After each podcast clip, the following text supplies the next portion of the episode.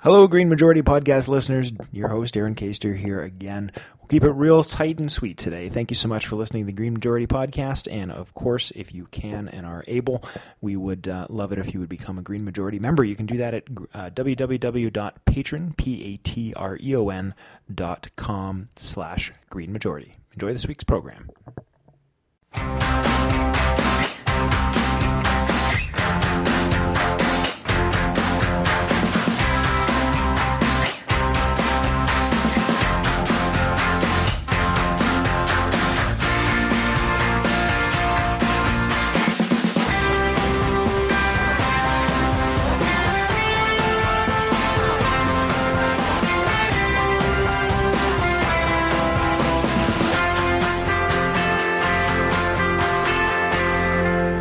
And welcome. You're listening to the Green Majority here on CIUT 89.5 FM.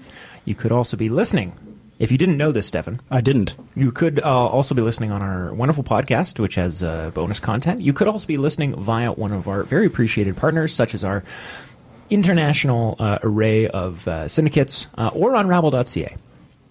Pretty good list, Yeah. just in case you didn't know. Yes, I, I, I'm. I, every week I relearn that fact, and every week I'm excited. Mm, it's it's amazing every day. It's like Christmas every Friday. Oh, exactly. Yeah. I, I just love the word international. I, I bet. Like, I feel like it's probably like one radio station in Colorado, but I still love it. Yeah, it's like the 100% beef thing. Yeah, exactly. All right, so I'm your host, Darren Caster, back here in the host seat, more or less as usual now again after an extended hiatus. If you're curious about that, we talked about it last week in the bonus show. And other than that, we're just going to move on. All right, let's do this. So, Stefan, uh, it's currently just you and me. We may actually um, have some other people joining us, and we have a canned person joining us. Let me just quickly tease that, uh, and then we're going to get to the news. You're going to walk us through some news. I'm going to comment on it. We're going to have a pre-record, which I will talk about uh, now, and then uh, and then we actually have some some comments uh, that are sort of going to tie into some of the global events, including the horrific. Uh, terrorist act in the U.S. here, uh, which will be related somewhat, and somewhat is just us feeling like we feel obliged, like we have to say something. So there, this will be a very all over the place show today. Uh, the interview, which we're going to do in the second part before we get to our news, is actually with a bit of a Toronto. Uh, I, I don't know if legend is the right word, but uh, uh, uh, somebody. uh, So I, re- I remember being in my in my parents' car listening to music, and Chum FM is pretty much the, uh, you know, among other things, the standard in uh, most parents' cars, and pretty much a guarantee in ninety five percent of office buildings here in Toronto. Uh, so for those of you who don't live in Toronto, Chum FM is essentially if you have a local station that basically plays music that mostly is played in like uh, most people's offices, so like things that m- are most likely to please all ages uh, sort of stuff. That's kind of Chum FM here in Toronto, and and uh, I was uh, got an award thanks to your recommendation uh, here at uh, uh, Volunteer Toronto a little while ago, and, and the host was Ingrid Schumacher, who's been essentially the voice of Toronto's, um, you know, one of Toronto's biggest music stations for about forty years now, and so I got an opportunity to meet her and and we chatted, and I just really wanted to to talk to her. So as somebody who's been sort of like communicating with Toronto, and and you know, it's in it's in a bit of a lighter context because she's a music host, but at the same point has also just been sort of here as a part as very visible and talking about Toronto for forty years. I think has a very unique perspective. So we did actually catch up with her a little bit after that. I was able to to connect with her, and and so we have a brief chat with her about her perspective about how Toronto, Toronto has changed over time uh, from the point of view of somebody with a massive both metaphorical and literal microphone uh, here in Toronto. So uh, we'll do that in the second half uh, for uh, a little bit of a break between two somewhat heavy sections, which we're going to start with now, Stefan. Yeah, thank you, Aaron. Uh, so interesting. Uh, so the news. It's, it's always funny when when specific uh, actions sort of dominate the news cycle, uh, and so a lot of the what we normally cons- what we would normally cover on the Rut Environment Show get get pushed to the back of uh, of, of news cycles because because they aren't the they aren't the thing. Uh, but at the same time, there's still uh, there's one at least there's th- so we, uh, three stories uh, this after this afternoon. I want to say This afternoon day. this day this this evening. Um, but uh, but the, I want to start with the one that I think is actually the biggest news, and it's it's it's a funny topic. I think in part because we're often I, I don't know how to feel when my biases are right. Uh, whenever whenever my biases are confirmed, I'm always sort of like, should I go and try to find another thing that says no, or should I just be like, yes, this is actually happening? I was going to say, if you're finding your biases being confirmed, you're probably on Facebook. That's a good point. Um, but uh, but so this is a so this is one of those things that's that that really does feed into the collective uh, bias of of the of the of, of the environmentalist left, um, and and so whether or not and but at the same time, it really did happen. Uh, so uh, it's the it's all about Peabody Energy, one of the the largest uh, coal company in the United States. Uh, just declared bankruptcy. I think we declared this. A cou- I think we actually talked about this a couple weeks ago. We did. Uh, but what's interesting about when you declare bankruptcy is that you have to then open your books. Uh, and and reveal everything that happened, or that, that's sort of what was going on inside the company uh, as a part of this declared bankruptcy. You have to basically prove you don't have the money, uh, so you then have to show courts and then the public record uh, where your money went to some degree. Uh, and in doing this, uh, so basically, uh, it was revealed that Peabody Energy uh, was not just sort of you know doing the sort of a, a typical funding, say one small group of, of climate denial, or was any you know was just you know was maybe supporting right wing think tanks, which would then do stuff. Uh, no, Peabody Energy was part of a unreason like a large, broad list uh, of of climate denial. Uh, and and, and it, it was sort of went the gamut of different ways you can deny, different ways you can sort of push the politics of denial, uh, and so so much so that uh, Kert Davies, uh, who's the founder of a, of the Climate Investigation Center, uh, and he spent the last twenty years tracking funding uh, for cli- on climate denial, uh, called this the bro- it's the broadest a quote sorry it's the broadest list I have seen for of for, of one company funding so many nodes in the denial machine. Uh, so they, they, were at the heart of this kind of deal. Uh, and then he goes on uh, earlier in that same quote, he says that these groups collectively are the heart and soul of climate denial. Uh, and so, so here's here's a coal company uh, being directly tied to what is being called the heart and soul of climate denial. Uh, and to some extent, this I guess shouldn't be that surprising um, because you know businesses are supposed to look out for business interests, and and their business interest was to definitely have the public not know about climate change. Uh, however. Uh, in a much broader "what's good for society" context, or even in actuality, you know what uh, with, with like Exxon knew, uh, in which the, Ex- the oil giant Exxon knew about climate change for 30, 40 years and then funded denial.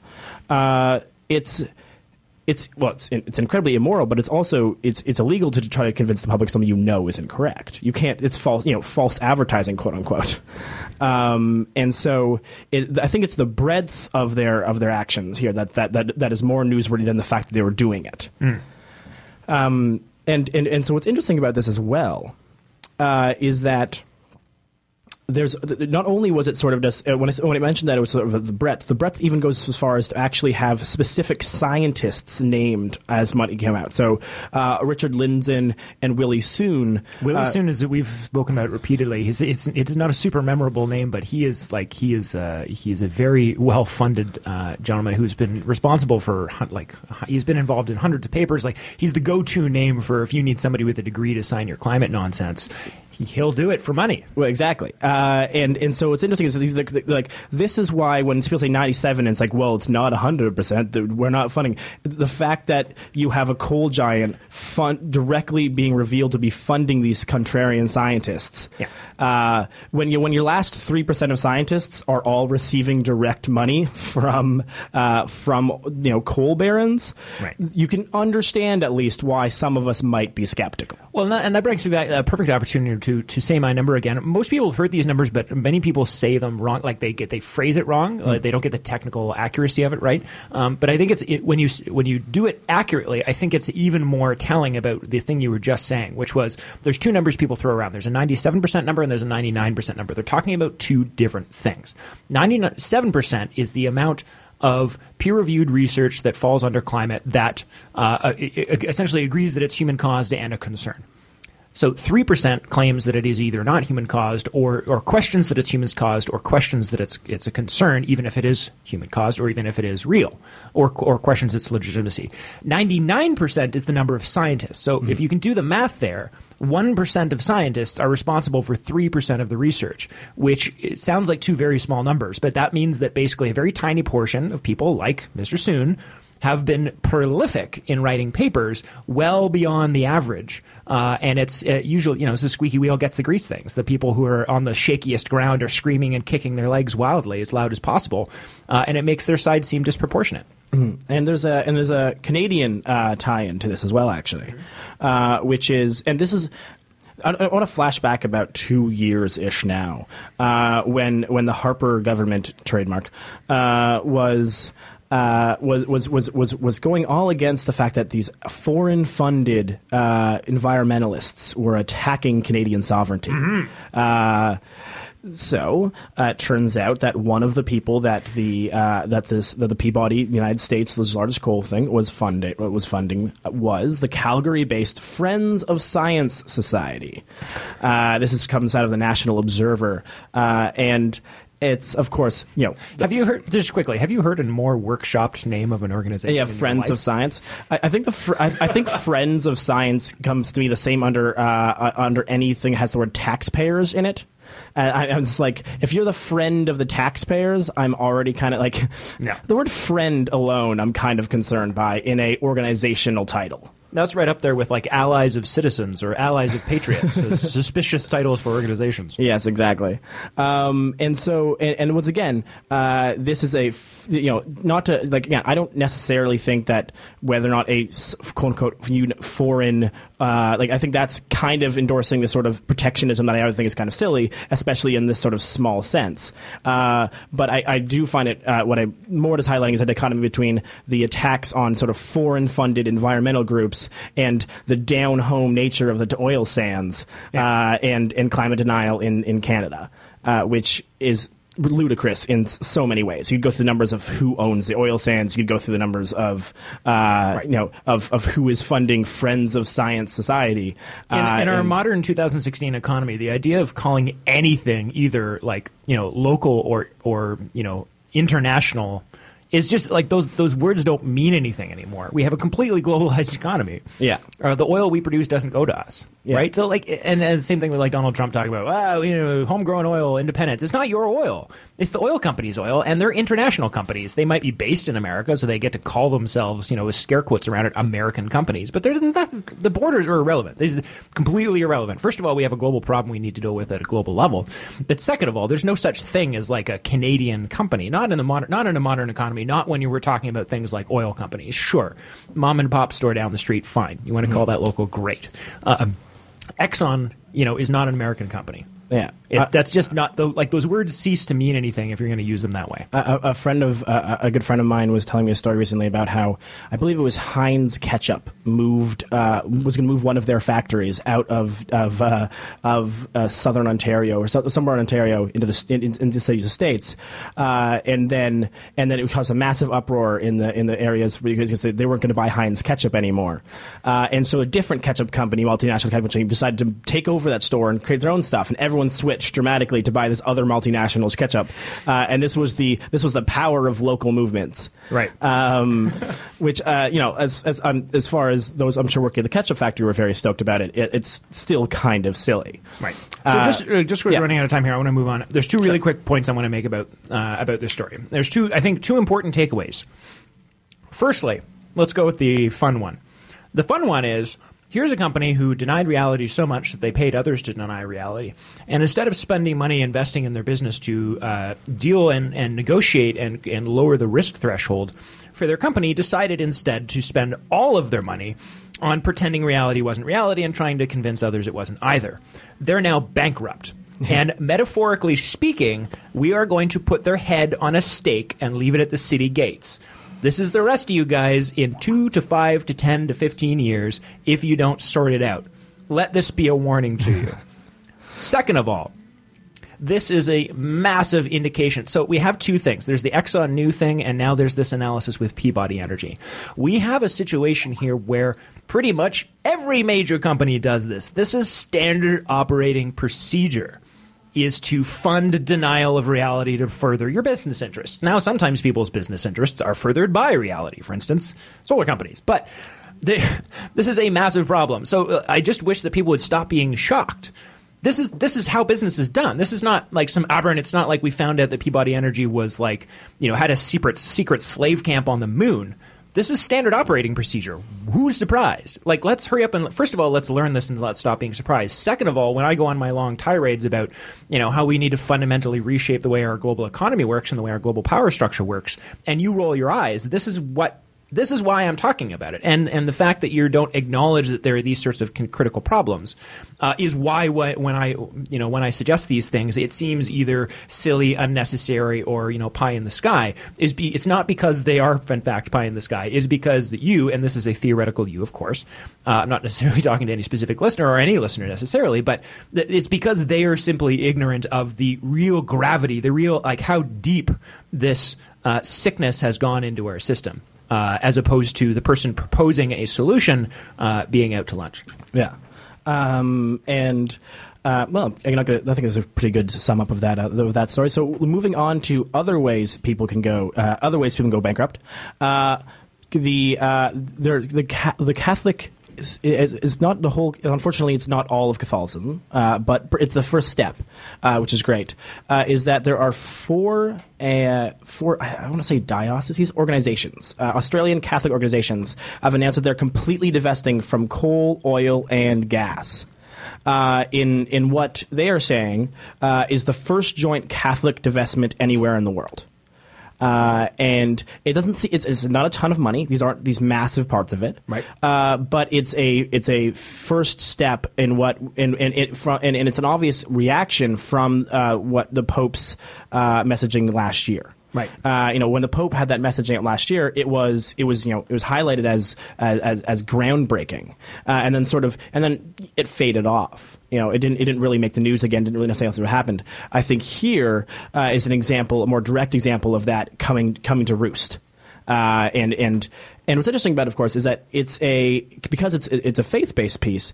Uh, it's really coming from morality. It's coming from a this is a they are seeing it as a moral obligation uh, to divest. Um, and if this catches on the, through the rest of the world's billion or so Catholics, mm-hmm. uh, you're talking about a lot of money moving away from fossil fuels. Uh, and and it's interesting in the article in the Guardian that we'll post, of course, uh, they mentioned that it used to be when you were trying to get these organizations together, uh, you have kind of a priest saying, "Oh, it's not really we we don't want to get political. It's not really our place to do this." But now that the Pope has come down and be like, "This is a thing we have to do," that argument is completely gone. Uh, you know, which if they weren't doing something I like, I would give them a hard time about the right. right. A church doesn't want to be political, but you know what? This time we'll let it pass. we'll let that. I will not make fun of them for that. All right, time. thank you, Darren. Um, uh, and so and so, this is one of those things where it's sort of like a, I think it's a little blip uh, of of something to watch if it catches on. Uh, you know, if, if it's just for these small Australian organi- Catholic organizations, not necessarily, uh, you know, the, the amount of money moved is inconsequential. Uh, but if it's if it's a turning of the tide, it could really mean something. Yeah, and I think I think stuff like this is going to be more and less impactful in different places. Of course, you know, despite my just previous comments just a moment ago about you know global economy and all that stuff, it still doesn't mean that there aren't differences in each local area. Of course, there. Of mm. course, there are. Of course, there are. Uh, and I think in this case, you know, uh, Australia is interesting because they've repeatedly proposed some, I don't know if significant's the right word, but tangible at least.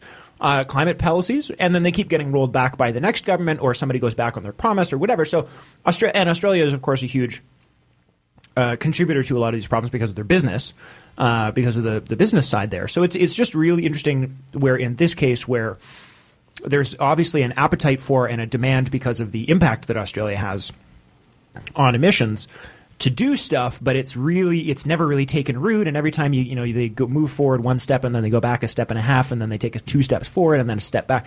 Is that I think in in other areas where it may not, this type of sort of like ethics appeal and religion appeal um, that sort of cuts underneath I think to a certain degree, and, and you know, for better or worse, um, goes around sort of the the sort of rhetoric conversation and just goes, you know, according to our church, this is immoral. I, I, think this might be potentially more useful and more significant in Australia than it may be in other places. Mm. Uh, and I think the other, other thing about uh, regionalism, at least in Australia, uh, is that a big they have actually a, a, immediate and very tangible example of uh, climate change in acidification, uh, ocean acidification impacting the coral reef. Mm-hmm. Uh, and so the Great Barrier Reef is this sort of like you know it's it's a it's a big warning bell every you know every time the bleaching uh, gets gets too bad it's a it's it's a very obvious site specific thing which you can see is being danger and hurt and, and, and it's and, it's a big part of their also their over collective identity yeah. uh, and so it's in it, as, far, as far as places that have like a really obvious thing they can see in climate change Australia is really big on that. Mm-hmm. Uh, moving on to our third uh, third story before we get to the break uh, is it's a it's one of those again it's one of those stories that i think is uh, i guess it's i always find the fun that start with secret briefings. Uh, mm. whenever a story starts with secret briefings i'm always interested. Because um, like you know I, I guess in part it's because when you're the government, if you say anything uh, at all, it's it's a story, uh, and so like I feel like so I, I, would be interested about how many secret briefings are that go through the government that are actually just you know like this one are just straight talk uh, that the that the people would love to hear, but you know they aren't they aren't going to start they can't start throwing around all this stuff because then they have to do things about them. Uh, shockingly, yeah. Uh, um, just a, a, super quick aside yeah. about American political leaks. Um, these are almost exclusively done intentionally uh, by the current administration. Um, and one piece of evidence for that was when they have a leak that they didn't like, Snowden.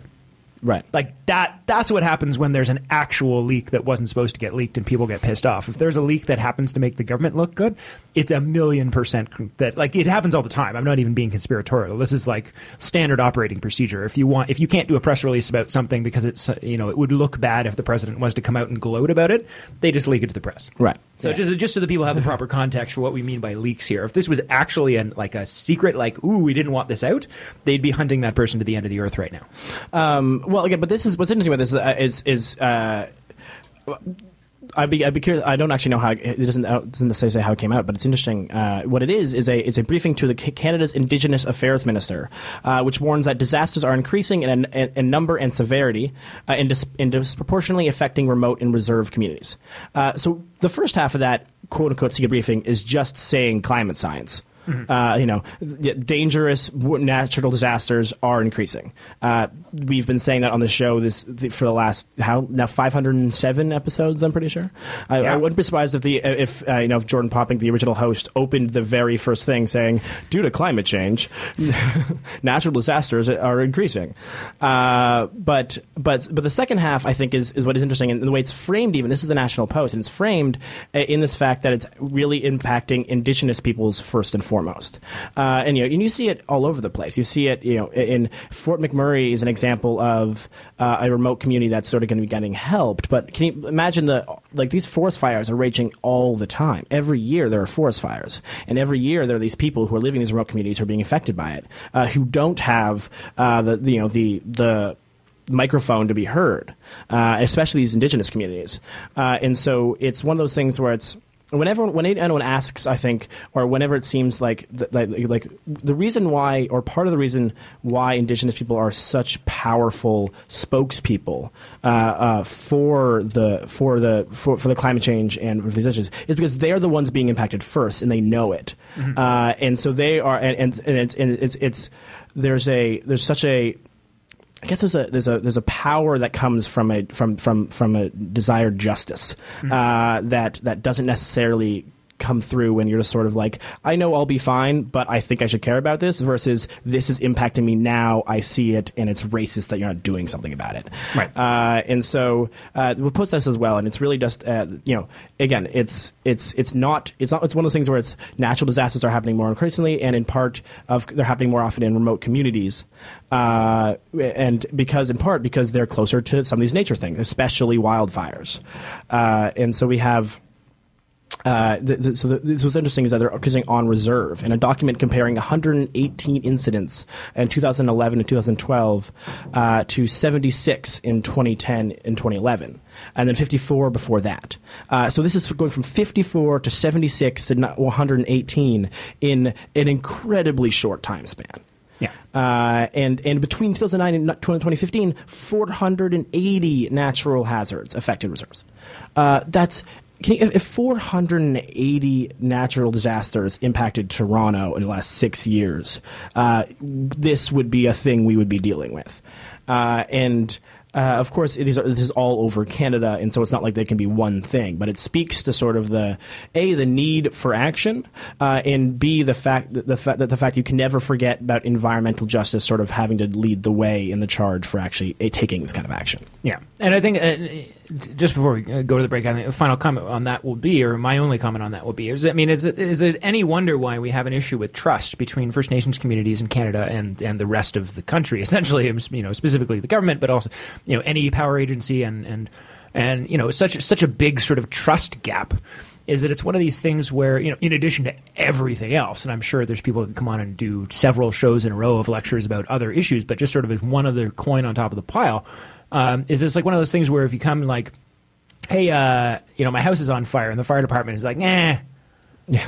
and they don't come. The second time you call, they send police to tell you to stop calling the fire department. The third time, you know, they come and they they you know make fun of you and like spread the help spread the fire and you know tell ah. And the fourth time, you know, they say that this is or, you know super it's it's reverse racism. And then the fifth time, they're like, oh my god, the, you know, the fire department goes, oh my god, my house is on fire, and they're like, we've been telling you, Right. right? Like it's this thing where like you know people it's it's this this this distrust and this dismissal and this whatever and like it's not even a matter of the like you know a commu- community needs help a but also what's happening to them is about to happen to everybody else. So if you don't care about it when it happens it, do you not understand that by not helping them you're making it worse for yourself too? Like if that's the lowest possible reason besides just having a basic shred of human decency and not being a racist um, is that maybe this problem in five seconds is going to affect you too. Like it's just mind numbing uh, but yeah i mean it, it's it's absolutely undeniable that among many other controlling factors here that just there's just one word to sum it up and that's racism. So let's go to uh, music break on that. We're going to come back with a little bit uh, of a lighter tone I would Uh, argue dramatically lighter. Dramatic lighter. Yes, I have an, a thing for understatement. So, a dramatically lighter tone. We're actually going to chat with, uh, as I mentioned earlier, uh, a, somewhat of a local celebrity here, uh, just in the, the, the voice of, uh, of extremely popular radio station uh, Ingrid Schumacher from Chum FM is going to join us just for a brief, very light chat uh, in the middle of the show, and then we'll go back to more some more serious stuff at the end of the program. But for now, you're listening to the Green Majority here on CIUT 89.5 FM, Canada's Environment News program. We're going to be right back after we hear from Alex. What are we going to listen to, buddy? All right. You woke me up there, Alex. You woke me up. All right, you're listening to the Green Majority here on CIUT 89.5 FM. Uh, we're going to go right now into a pre-recorded interview I did with Ingrid Schumacher, who is uh, one of the music hosts on a extremely popular local Toronto uh, radio station here for about 40 years. So I do apologize some of our uh, non-Toronto listeners. We're going to gush about Toronto just for a few minutes here, but um, she's absolutely lovely, and uh, uh, and it was my pleasure to to speak to her about some of her, perspective as sort of the, the in a way the voice of Toronto really for the past you know 40 years, uh, in a way. Um, about some of the changes she's seen to the city and, and about sort of just the idea of environmentalism a little bit. So, the, without further ado, here is Ingrid Schumacher in studio today with Ingrid Schumacher, who has been on a uh, Chum FM uh, for 39 years, I I know. believe. Crazy, huh? Um, and uh, uh, uh, on Chum FM doing uh, a music programming. Um, and the reason we're speaking to her today, well, is twofold. The, the most immediate reason was that I actually uh, met you at an award ceremony recently. Yeah, yeah, it was a pleasure. It was a, it was wonderful to be asked to be a part of that evening uh, for Volunteer Toronto, Hmm. and uh, I got to meet some very interesting people, yourself included. Well, thank you very that's, much. That's how we've connected. I wanted to talk to you about a couple of sort of not super serious, but sort of more serious-ish uh, things at the end because I'm very interested to know what it's like. You've been working at a commercial radio station for quite some time, and so I'd love to ask you a little bit about that. But first, let's talk more just about you. You're a Toronto native. You've been working here in Toronto for, for quite some time. I believe you were born in Toronto. No, no, I'm actually No. from Sudbury, Sudbury. Ontario. We yeah, won't hold that yeah, against yeah. you. It's okay. Now Uh, be so- careful. I'm very proud of Sudbury. and in terms of green, Hmm. there's there's really no better place in Ontario. It's wonderful up there. Awesome. So, so let's let's start with that. I mean, you, Okay. you've you've commented a little bit about your your pride in Toronto's greenness, and, Mm-hmm. and very happy with Sudbury. So, uh, what does that mean to you? What what do you like about your city, and what what is green about it that makes you pri- prideful? Uh, well, from the, there are so many things to love about Toronto. Any of us who live here know how lucky we are, fortunate uh, to live here. But uh, from a green standpoint, one only has to bring someone who is not familiar with Toronto up to the top of the Manulife or the CN Tower to physically see how green this city is. It's just a canopy of trees and gardens. And as a gardener myself, I this is you know my favorite time of year. My head's just spinning pretty much from May until you know July when things start to get real hot. So from a green standpoint, in terms of physical green, it's a beautiful city. There's a lot of green here. There's a lot of park space. There are a lot of you know things that are of that nature. In terms of green in beyond just the physical, it's becoming more and more green all the time. So yeah, I've lived in Toronto for close to 40 years now. There were no bike lanes when I moved here. Um, well, actually, gas stations weren't even open on Sundays when I first moved here, and you'd be hard pressed to actually find a restaurant open. But so things like bike lanes and things that you know promote green living now for most of us, options and how you're going to get around and things like that. Even transit, yes, the TTC was in existence, but it was very limited. So you had a lot of people living in the burbs, which was, you know, back then that was what everyone did. They left the core of the city, they moved to the suburbs, they had their families and um, they got to work in their car. They took their car to work, and it was a non gas efficient car as well. It was a big car that, you know, used a lot of gas in an infrastructure that really wasn't set up for as many people who eventually, you know, started to uh, land in those burbs. So, from a green standpoint, our city is much more green, trust me, than it, than it ever has been. And I'm looking forward to the next levels of that when people start talking about electric cars. That's just so amazing to me. Uh, and that it's predicted that, you know, by the time you're about my age, Darren, the tipping point will have happened and more people will have electric than non-electric. It'll just be, you know, why would you buy anything else? So that's a real, that's really exciting from a green standpoint, not only in our city, but across the country and around the world. I'm wondering if you see it as something as a direct consequence of like you know the hard fought activism of a bunch of you know uh, you know diehard environmentalists like me, or do you just see this as the natural evolution of the culture of the city of Toronto that was always here, and this is just the 2016 version of I it? think that, I think it's multi-layered. I think there are a lot of things at play here at the same time. A lot of change would not have happened without people like yourself that are promoting that kind of change. Bringing awareness to people is a major part. Education, right? Hmm. So yes, that's very important. Government also has to be involved because a lot of these changes are implemented through a, a city, a city government or a provincial government or a federal government. So these sorts of things, it can't just be activists saying, "Hey, you, we should be doing this because this is better for the environment." It largely is going to fall on deaf ears, depending on which level of government perhaps you're you're trying to get the attention of.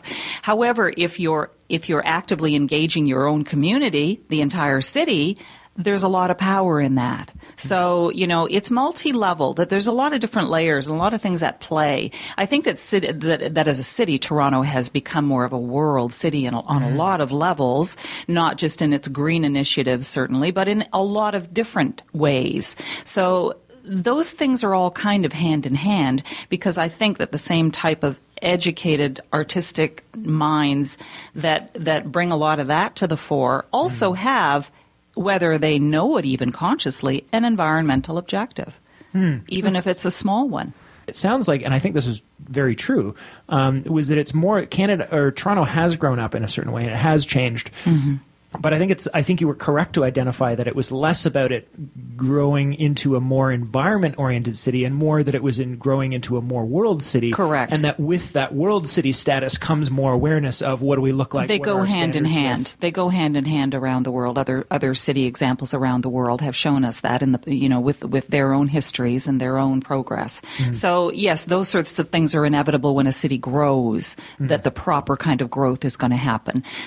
But it goes beyond that, you know. And yes, Toronto is a great green city on a lot of levels, but it's not as green as it could be, considering considering what we have here, uh, not only resources wise, but you know, uh, finances to a degree, uh, you know, political leadership, all of these things. Um, this city could be a lot more in terms of its own green objective than it is certainly. And I look forward to those changes happening because I, I think they will happen. Yeah. And I think a little bit of that world city pride is a good thing. I think a little bit of a taste of it is a good thing because it means when you get criticized for things you could improve on, you, you know, you may, you actually want to improve them because you have pride in your city. Sure. So, I don't know. I, I, think a little bit of city pride is, it has its limits, it's, but I yes. it's useful. Oh, it's completely useful, even, even on a very small scale. If the lady down the street from me has pride in her property and is sweeping up or is cleaning garbage out of the alley or whatever, that's a very small small green initiative. She doesn't even realize that that's what that is, but that's what that is. Mm-hmm. And you, if you have pride in your community, in your home,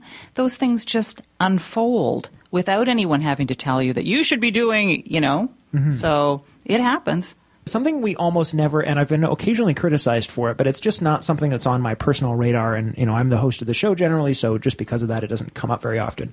Which is we almost never talk about animals. We did do an episode on veganism a few weeks ago where mm-hmm. we really dived in did a deep dive on that issue mm-hmm. and and in that conversation the idea that many people, not all, but many people come to veganism through an appreciation for animal cruelty or, or you know, appreciation for the issue of animal mm-hmm. cruelty. Mm-hmm. Um, I, I would like to know sort of where that comes from from you. Not necessarily so much about the vegan thing, but tell me about your sort of your interest in caring for animals. I'm I'm not a vegan. I'll I'll say that right out, and I'm, I'm not even a vegetarian. However, I do have uh, I think a clear love and appreciation for for animals.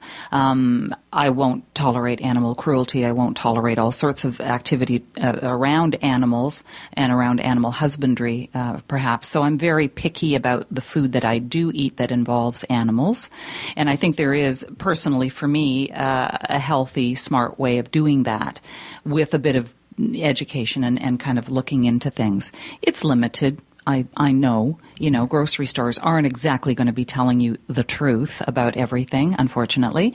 Uh, and that's life. And if you choose to eat meat, uh, I think you have to know that, that, you know, that sort of thing may, may be uh, part of an agenda, a hidden agenda, perhaps, if that's what you, if that's what you, uh, you think that is happening. In terms of, uh, my own interest in animals, um, you know, it's less about them being in or out of the food chain and more as a respect for animals, mm. basically. Mm. I've, I've often wondered about that because I've never had a pet uh, personally. I, don't have any problem with pets. Obviously, I'm not like afraid of dogs or anything like that. Well, really big dogs, I think most people are afraid mm, of. But yeah. you know, so it's not about that. But I just I grew up petless. I didn't have a fish or anything when I was a kid, and so I, am not used to having them around. But as somebody who isn't a quote unquote pet person, which mm-hmm. I would say I'm not because I don't have one, so I can't. Mm-hmm. Um, I've always found it very interesting that there is not, there doesn't necessarily seem to cor- be a correlation between pet owners and environmentalism. And I sort of assumed, you know, in my ignorance that there would be because it's sort of a very intimate connection with nature to have a very, especially with things like dogs, specifically well, there, cats there, to a lesser I believe extent. there is a connection. I do believe there is a connection because, and, and, I don't own a dog myself, but I, you know, know many people who do. And when you own a dog, the first thing you have to know is that you're going outside at least three times or four times every day, even more if your dog can talk you into it.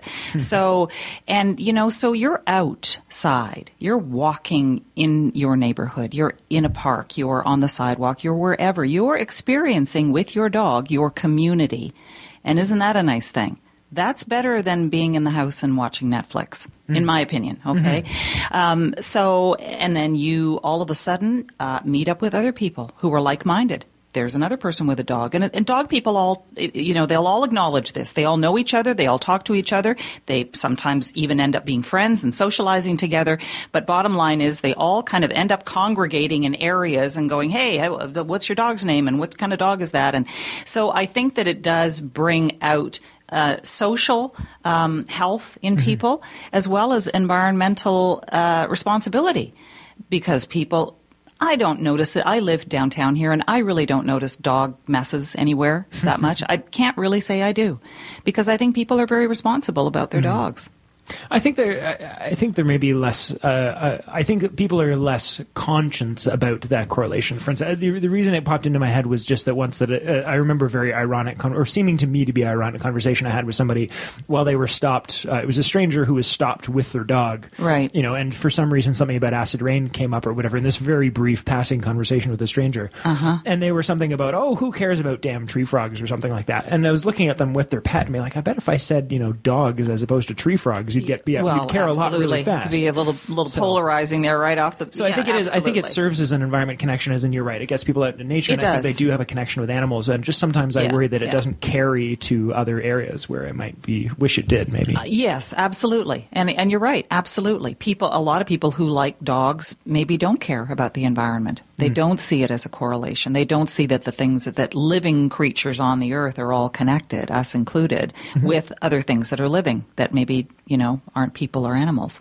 Hmm. So we are all connected, whether you like it or not. But you know how people choose to allow that connection to be a part of their own lives is you know is personal, and there's some education that needs to be done there for sure. So uh, the the last thing that oh, I wanted to talk to you about, uh, Ingrid, as well. Again, uh, thank you for joining us. We're speaking for just You're most into, welcome. It's so uh, nice to be here with you today. Uh, Actually, Ingrid Schumacher from from Chum FM and and uh, a voice that many people will recognize. Ah, uh, thank you. Right off the bat, I'm I'm certain of it. Um, so, you know, we're here at a community radio station. Uh, you know, more or less as long as we don't break CRTC rules, we get to do whatever we Sure, want. yeah. Um, so I decide my own programming. I decide to talk about what I want and when I want. And I'm Mm-hmm. sort of wondering what is it, sort of the experience when we're talking about global, very serious issues like climate change and giant fires and and uh, Mm-hmm. oil spills and all these urgent issues that affect everybody. Um, do you feel like there's any sort of uh, maybe more passive than active, but any sort of censorship control or anything like that when you're in a mainstream no, situation? You know, I think that the people, my employers, are concerned that I convey my show basically around the mandate of Chum FM. We are primarily a music station. We're not a news station. Uh, we play music. That's what we do. But it, wrapped up in the music are the personalities that are on the air, like myself and, and my coworkers. So that all has to work in tandem. So knowing that, and they fully understand and appreciate it, thankfully, uh, they understand that I, that me, Ingrid, I come with my own set of of beliefs and uh, things that I like and things that I don't like, and all of these things, things that interest me and things that do not. So those things are also incorporated in my show. Not in a huge direct way, but many of my listeners, people who listen to me on a regular basis, know that I like animals, know that I ride my bike to work, provided the weather's mostly decent. I know I'm a little bit wimpy. I, I admit it. I'm the first to admit it. Um, that that I have, you know, that I have empathy and compassion for people. Um, I did talk about the Alberta fires on the air today. I talked about Gordie Howe uh, passing away. So things that mean a lot to me. I talked about Gord Downie uh, the day that that the Tragically Hip made the announcement.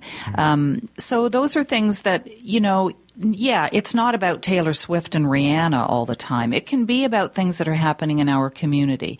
Uh, today I talked about the fact that it was Ontario Craft Brew Week starting today, or Summerlicious is starting pretty soon, or uh, I also mentioned that there's a festival uh, in Roncesvalles Village tomorrow, and, and the Burlington Festival of Sound starts tomorrow, a big music festival. So I do have some freedom uh, in terms of what I'm going to talk about. I can't go on at great length. I'm jealous of you, Darren, to be able just to kind of talk about stuff. I know you seem can't. shocked that we even had 15 minutes to talk. I know today, yeah. because it was like, oh wow, 15 minutes is amazing. I generally, uh, you know, my boss wants me to keep my chat down below a minute, Hmm. probably 45 seconds. He's really very happy if I go 30. Hmm. So 30 to 45 seconds. So my greatest challenge in that time frame, it's very small, hmm. is to be able to say something in a concise, intelligent you know way that my listeners are going to be able to relate to hmm. without tuning out or without thinking I didn't get enough information. I don't know what she's talking about. So there, I'm not going to tackle a huge issue. And again, we're not a news station.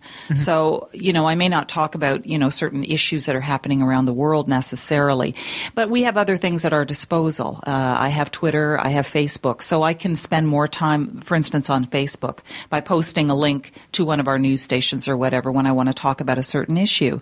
And that allows me a bit more freedom and it allows people to kind of look at it and go, oh, yeah, and like it or comment or do whatever. Rather than on the air, which is just always very fast. It has to be. That's that's what we do. People want to hear the next song, basically. You know. Well, the, and I think that's interesting because yeah, they're they're listening to the radio because they, they want to be distracted or they want to have something. They want to sure. music on, right? I And also so- Mm-hmm. believe that they want to hear us. You know, and maybe I'm nuts, but I, I do I do think that they actually want to hear us too, and they want to. They know me a little bit, or they think they do. They do actually. Mm-hmm. Uh, that they want to hear, you know, how I feel about the, the what's going to happen weather-wise tomorrow, or the snowstorm that's coming, or whatever. Mm. Um, because I'm going to talk about all that stuff. So yeah, it's not. It's it's. I don't have the luxury that you do in terms of the time, but but I managed to kind of get Ingrid out there. All right, so that was uh, my short conversation with uh, Ingrid Schumacher as well from uh, Chum FM.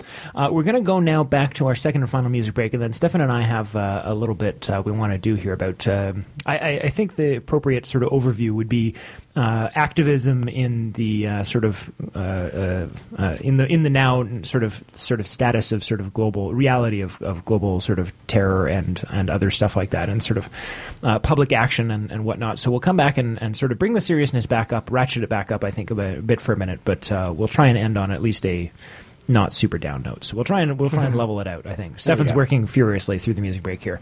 So uh, stay tuned. We'll be back in just a minute. You're listening to the Green Majority here on CIUT 89.5 FM on Rabble.ca and on our wonderful international community radio partners as well. Alex, please tell us what our second and final music break will be. Yeah, thanks, Darren. Uh, right. We are back. You're listening to the Green Majority here on CIUT 89.5 FM into the home stretch, last 10 minutes. Uh, so Stefan, as we were teasing there, has a little piece he uh, he wants to talk about, and uh, and I'm going to throw in a couple comments just to finish off the show. But just really quickly before we did that, of course, one of the other things we we missed from this morning, it's a news item I got today uh, as I was leaving the house, basically, is that there are now uh, 1,200 firefighters back working around the cr- uh, clock uh, in a growing wildfire again in Southern California, uh, Santa Barbara County.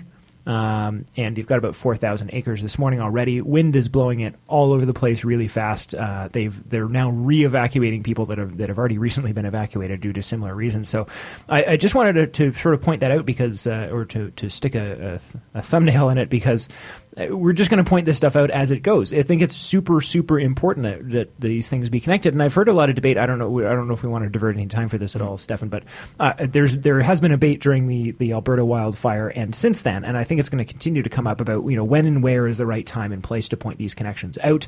Uh, in the uh, in one of the articles you had flagged, actually, uh, there was one. Um, uh, Trudeau uh, pointing out. Wait, let's see if I can find it here really fast. Uh, it, just Tr- Trudeau saying about the Alberta fire that you know that. Um, uh, you know, well, one event can't be, you know, directly linked to that. And so, well, you know, yes, climate change sort of is going to increase the frequency. Let's not, you know, have a conversation about this other thing based on one. But like, no, but that's the whole point. Every single one is another one. It's not the first fire. It won't be the last fire. And the reason that we need to make this connection was doing something about this problem is going to prevent future fires. And it's like, it's, it, you know, it's like when people say after a shooting that it's not the right time for a conversation about gun violence. But when, when else is the time to talk about, hey, we know why this happened. We don't want this to happen again. So let's do something about that. And, and the time to do that is when you have people's attention. Because you know what? When you wait until people lose and think about something else, now they just tune you out again the same way they were beforehand. So I, I, is I, I a- sort of see uh, some of the arguments as to, you know, about why, but I don't, I don't agree that it's disrespectful to do that. I think it is respectful of future to, uh, I think it's extremely respectful to want to prevent future loss of life based on, while you have people's attention based on a previous tragedy. I think that's completely le- legitimate, but I, I do understand that's controversial. What do you think? Uh, no, I was going to actually use your, your the, the, that example to jump use a, as a segue uh, with uh, specifically the, the the gun question, right? Because that's exactly what is said every time there's a shooting.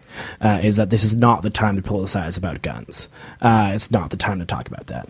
Uh, and and what I wanted to get into is what I I, I, I I've, I'm writing I'm working I'm writing a piece uh, which I'll post hopefully next week at some point, uh, which is just titled Hurricane Sandy Hook uh, Collective Action in the Age of Terrorism.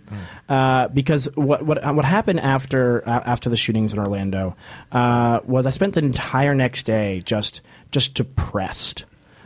Which I'm sure everyone did, but I, I, and and I, like I'm not in a place personally to talk about specifically the shooting, so I, I, sort of want, I, am pulling it back a little bit to sort of just the idea of of when these sort of divisive actions happen. Uh, you know, it, um, you can totally like, they happen all over the place all the time and from a massively wide range of people. You know, even just like two days ago or three days ago, uh, Jo Cox, MP in, in Britain, mm-hmm. uh, was was killed. Well, the person yelled "Britain first beforehand. Mm. Uh, and how associated with some with some super super like far right white supremacist nonsense. Yeah, exactly. Yeah, and and, and, and also part of trying to get you know the, the whole uh, the idea of the Britain leaving the EU.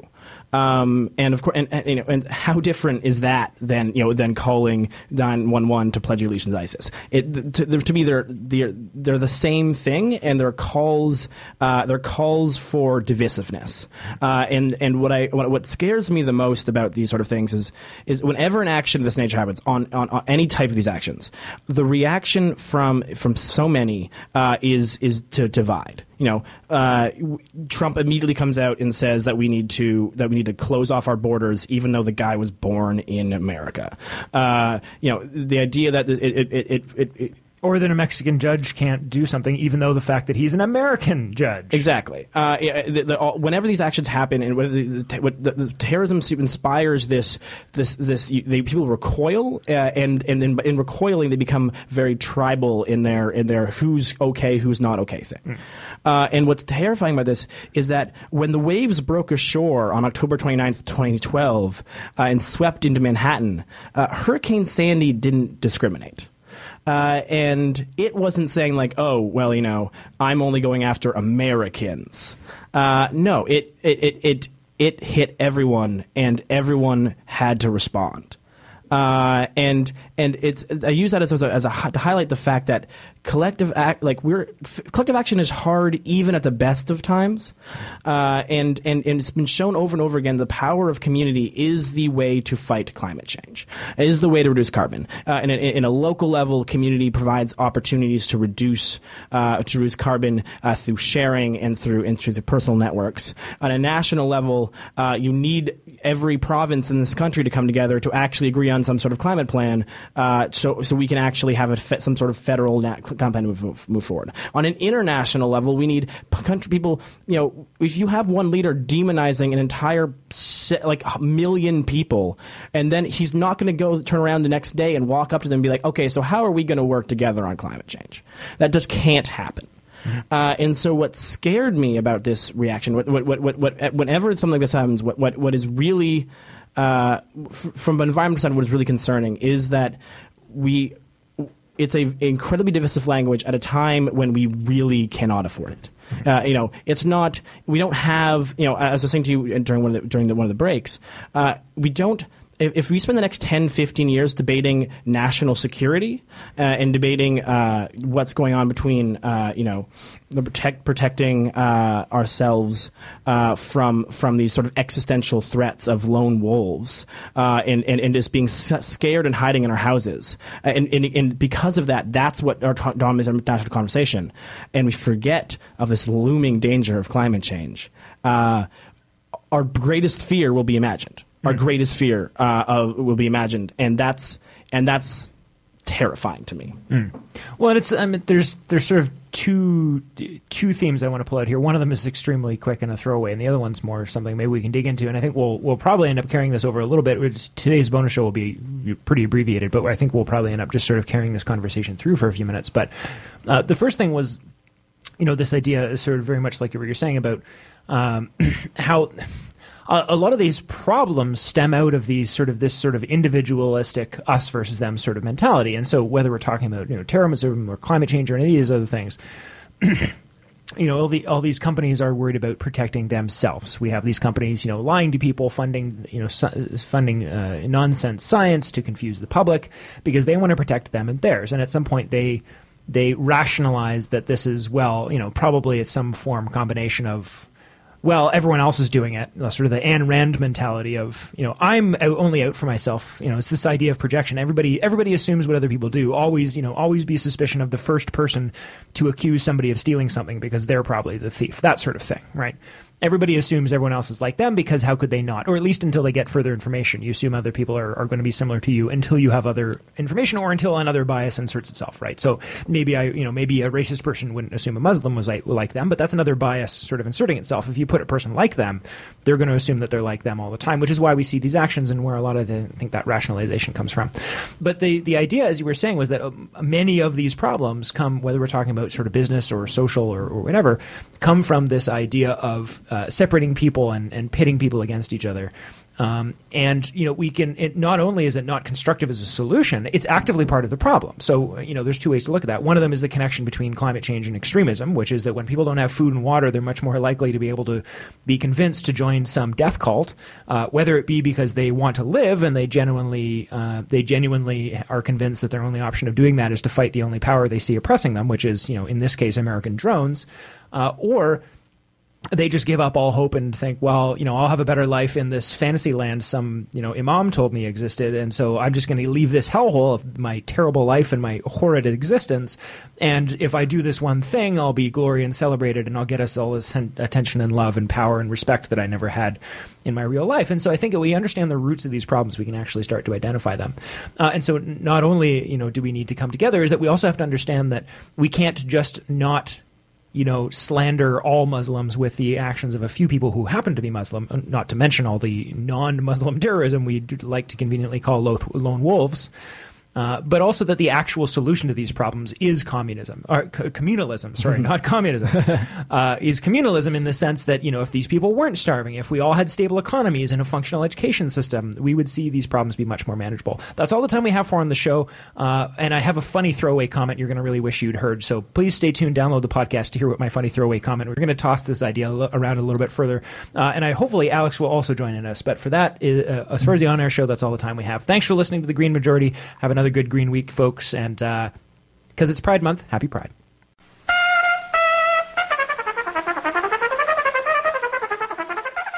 So thanks so much for listening to this week's show. It was a bit of a almost not even a metaphorical roller coaster ride this week uh, with some heavy news and some light chat as well. Uh, we continue the conversation a little bit in the Boda show, and uh, we do hope you tolerate the slightly off topic nature of some of the content this week as well as the bonus show, but it's just one of those things where, you know, I really didn't feel like we could just sort of pass it by and, and talk about uh, wildfires while there are uh, much more immediate seeming things at the very least going on. So we hope you found this week's uh, conversation constructive, and we continue it for a few minutes with uh, both of our uh, our two texts this week as well in the bonus show, which starts now. Don't forget, of course, that you can, if as well, become a member of the Green Majority. This helps us put on the program. Uh, we're still in some desperate need of some equipment, and uh, of course, uh, this is still largely about deferring costs for us as well. So, if you can help contribute to the uh, costs of putting on this program, become a member and help spread environmental sensible conversation here at the Green Majority. You can do that at Patreon p e t r e o n dot com slash Green Majority.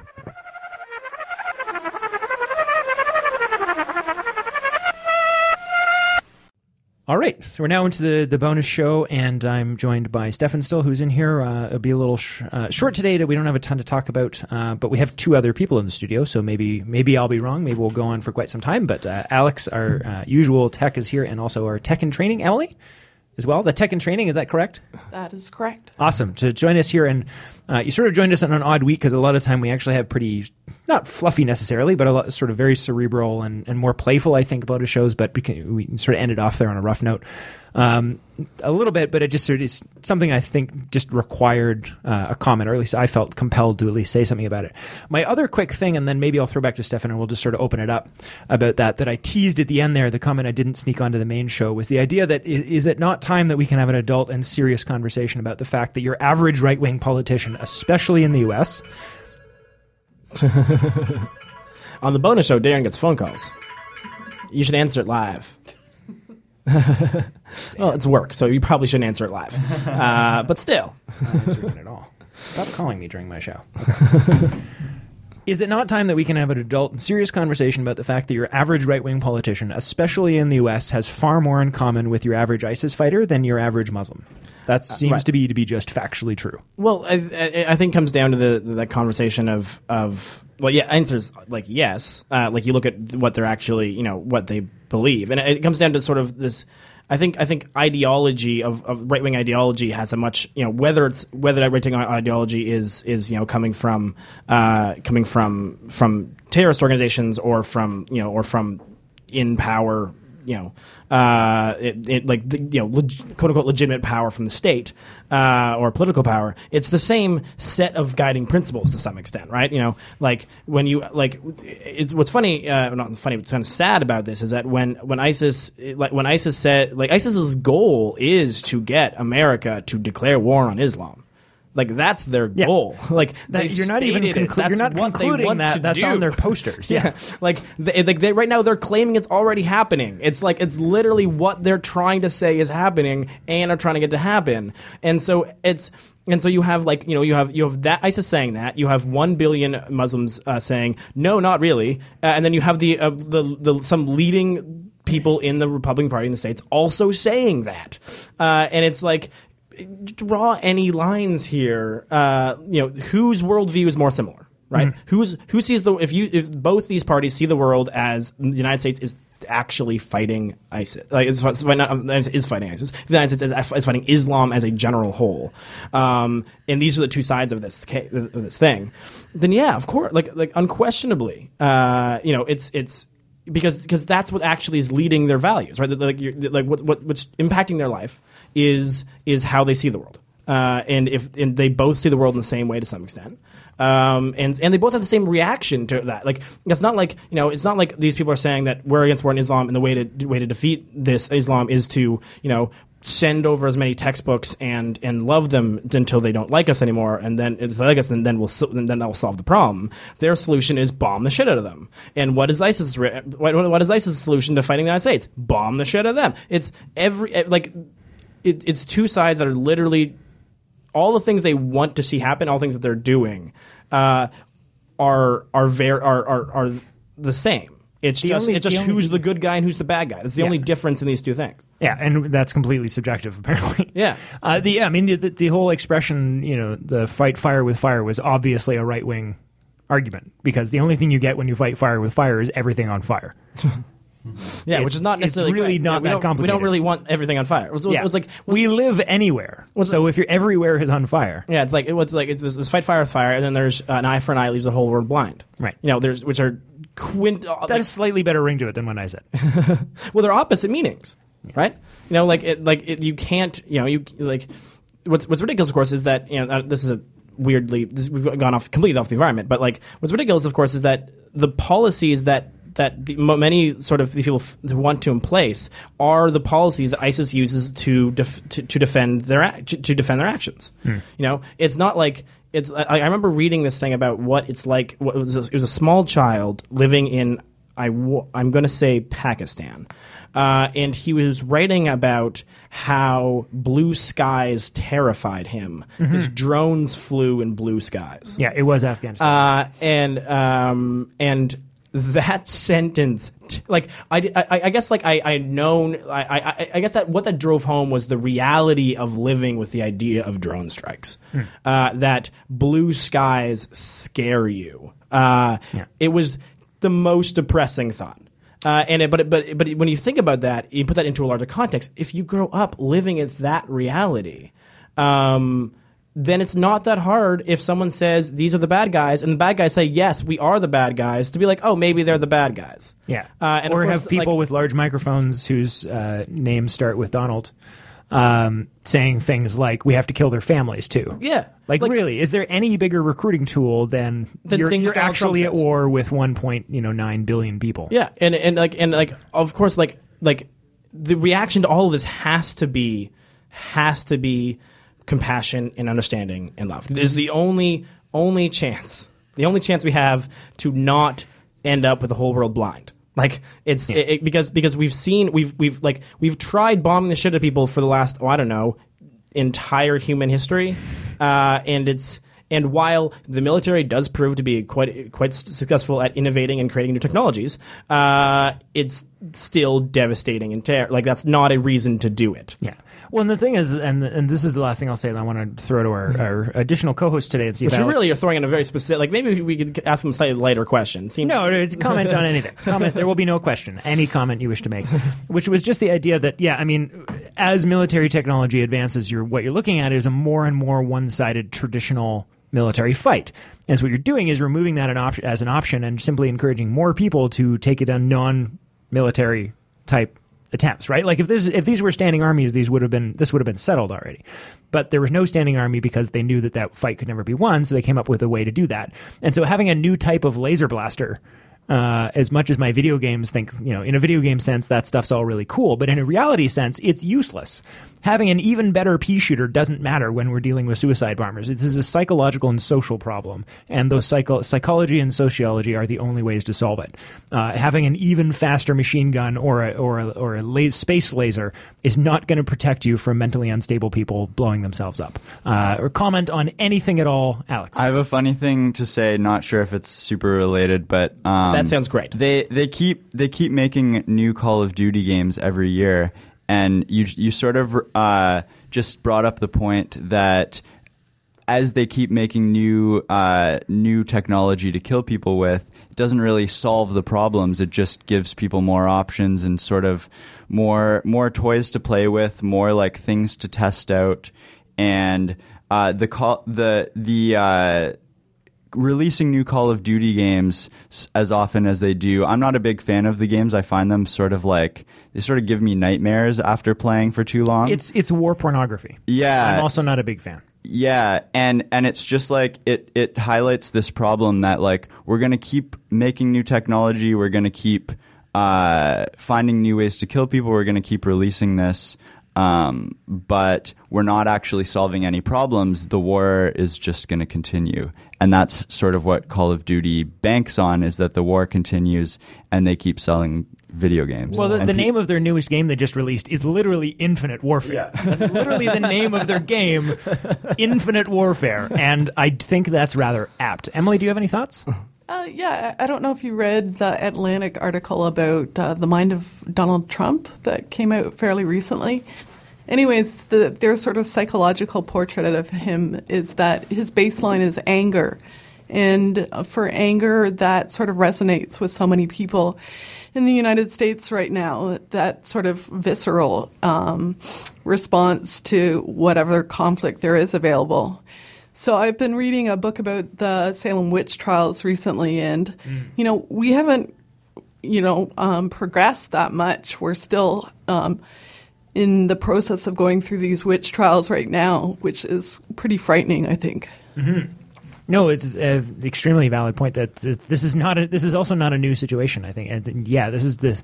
We're we still haven't sort of learned outlearned that sort of you know point at your finger at a bad guy and then hunt them down and uh, the whole red communism scare thing. And I mean, this is history repeating itself and repeating itself and repeating itself and repeating itself. Of you know, something happened we don't like, uh, or we we're afraid of something. It all comes from fear, uh, and so the only way to deal with our fear is to trick ourselves into.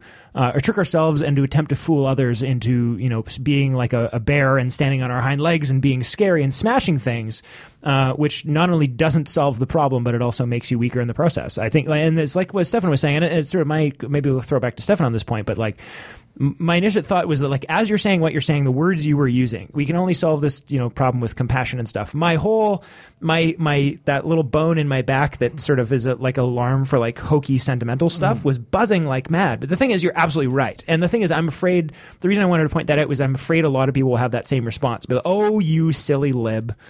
You know, that sounds flowery and lovely. Well, you go, you know, dance with butterflies, but the adults are going to be over here solving real problems. Well, guess what? The supposed adults have been attempting to solve real problems for the past 10,000 years. And you guys suck at it. so why not give the uh, the other people a chance? And hey, by the way, they happen to have all the science on their side.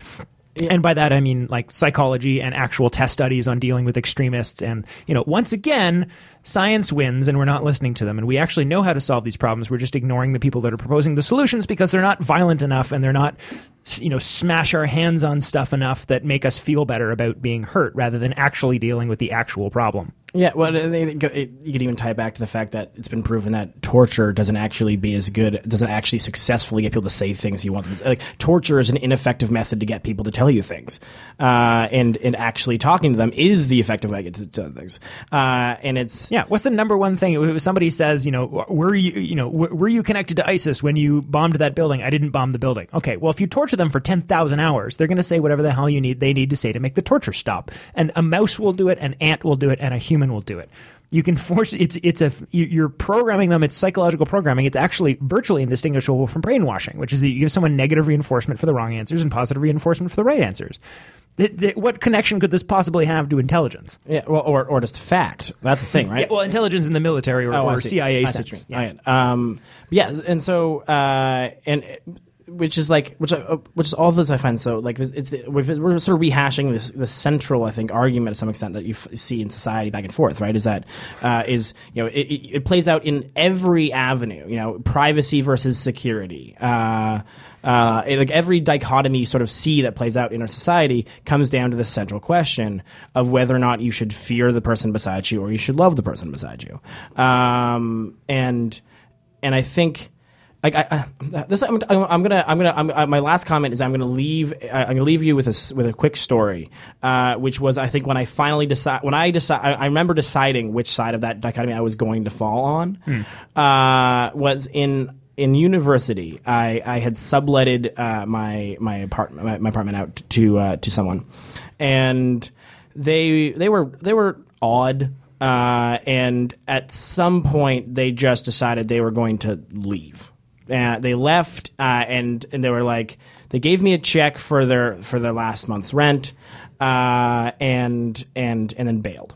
Uh, and and then so that's we so found someone else. Blah blah blah. That wasn't the problem. The check bounced.